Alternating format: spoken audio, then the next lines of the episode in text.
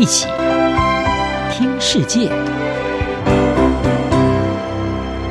欢迎来到一起听世界，请听一下中央广播电台的国际专题报道。柬埔寨在多年前被发现蕴藏有丰富的石油，也为这个国家的经济带来了许多的希望。不过，尽管石油会带来重大的收益，对于独裁国家而言，它反而可能会成为一项资源诅咒。柬埔寨的石油蕴藏是美国石油大厂雪佛龙二零零四年在暹罗湾所发现的，当地有多达四亿桶的石油储藏。而柬埔寨政府之后等待了多年，一直到二零二零年十二月底，才和新加坡石油与天然气探勘公司克里斯能源开始要合作生产原油。柬埔寨的强人总理洪森，他对于生产石油这件事情曾经自夸，这是他主政三十多年来的一项里程碑跟成就。他也强调，柬埔寨的石油资源不会是诅咒，而是要给柬埔寨的祝福。并且他说呢，要用石油资源赚来的钱用在教育跟卫生部门。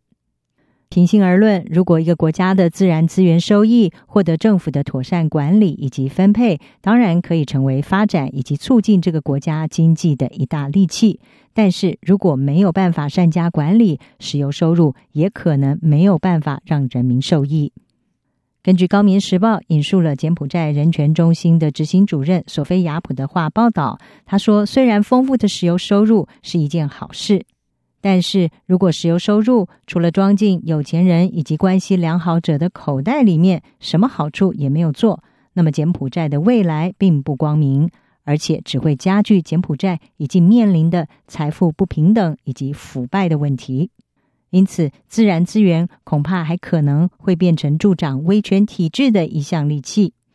此外，柬埔寨的学者索克维他在《欧亚评论》撰文分析，根据多项的研究，自然资源跟政权的关系密切，有助于加强专制政权，让威权政体更加的持久。同时，他也说，石油利益很容易的会落入高官的口袋当中，利用资源利益来扩大他们的政治影响力。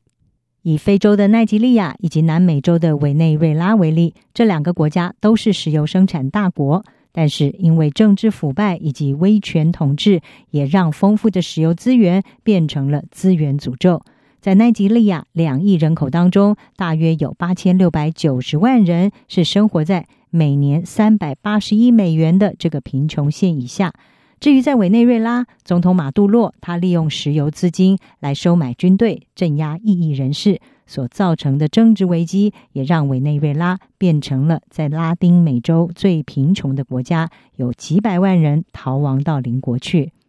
因此，专家也指出，如果柬埔寨要逃过资源诅咒，将资源变成祝福，应该要学习国际社会的优良典范——挪威。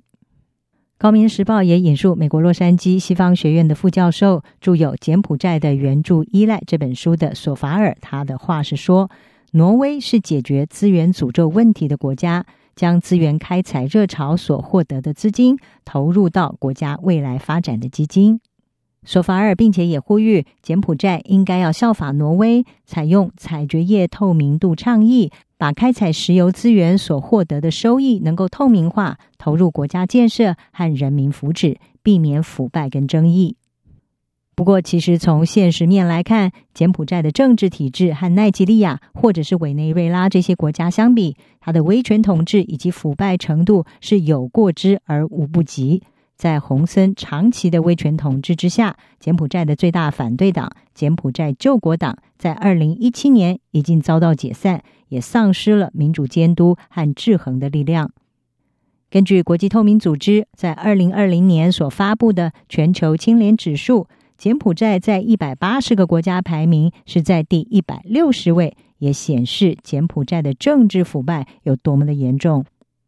东南亚地缘政治专家史坦吉欧，他在网络杂志《外交家》也撰文分析：虽然石油暴利给洪森政府带来了财富重新分配以及改善一般百姓生活的机会，但是从过去的历史观察，石油暴利更有可能的是让洪森所领导的执政党，也就是柬埔寨人民党，会增加他们的财富，有利于继续巩固他们的独裁专政。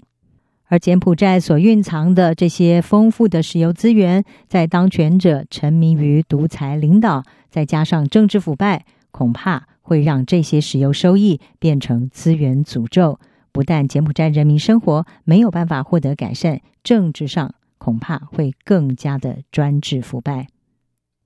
以上专题由张子清撰稿，海青青播报。谢谢您的收听。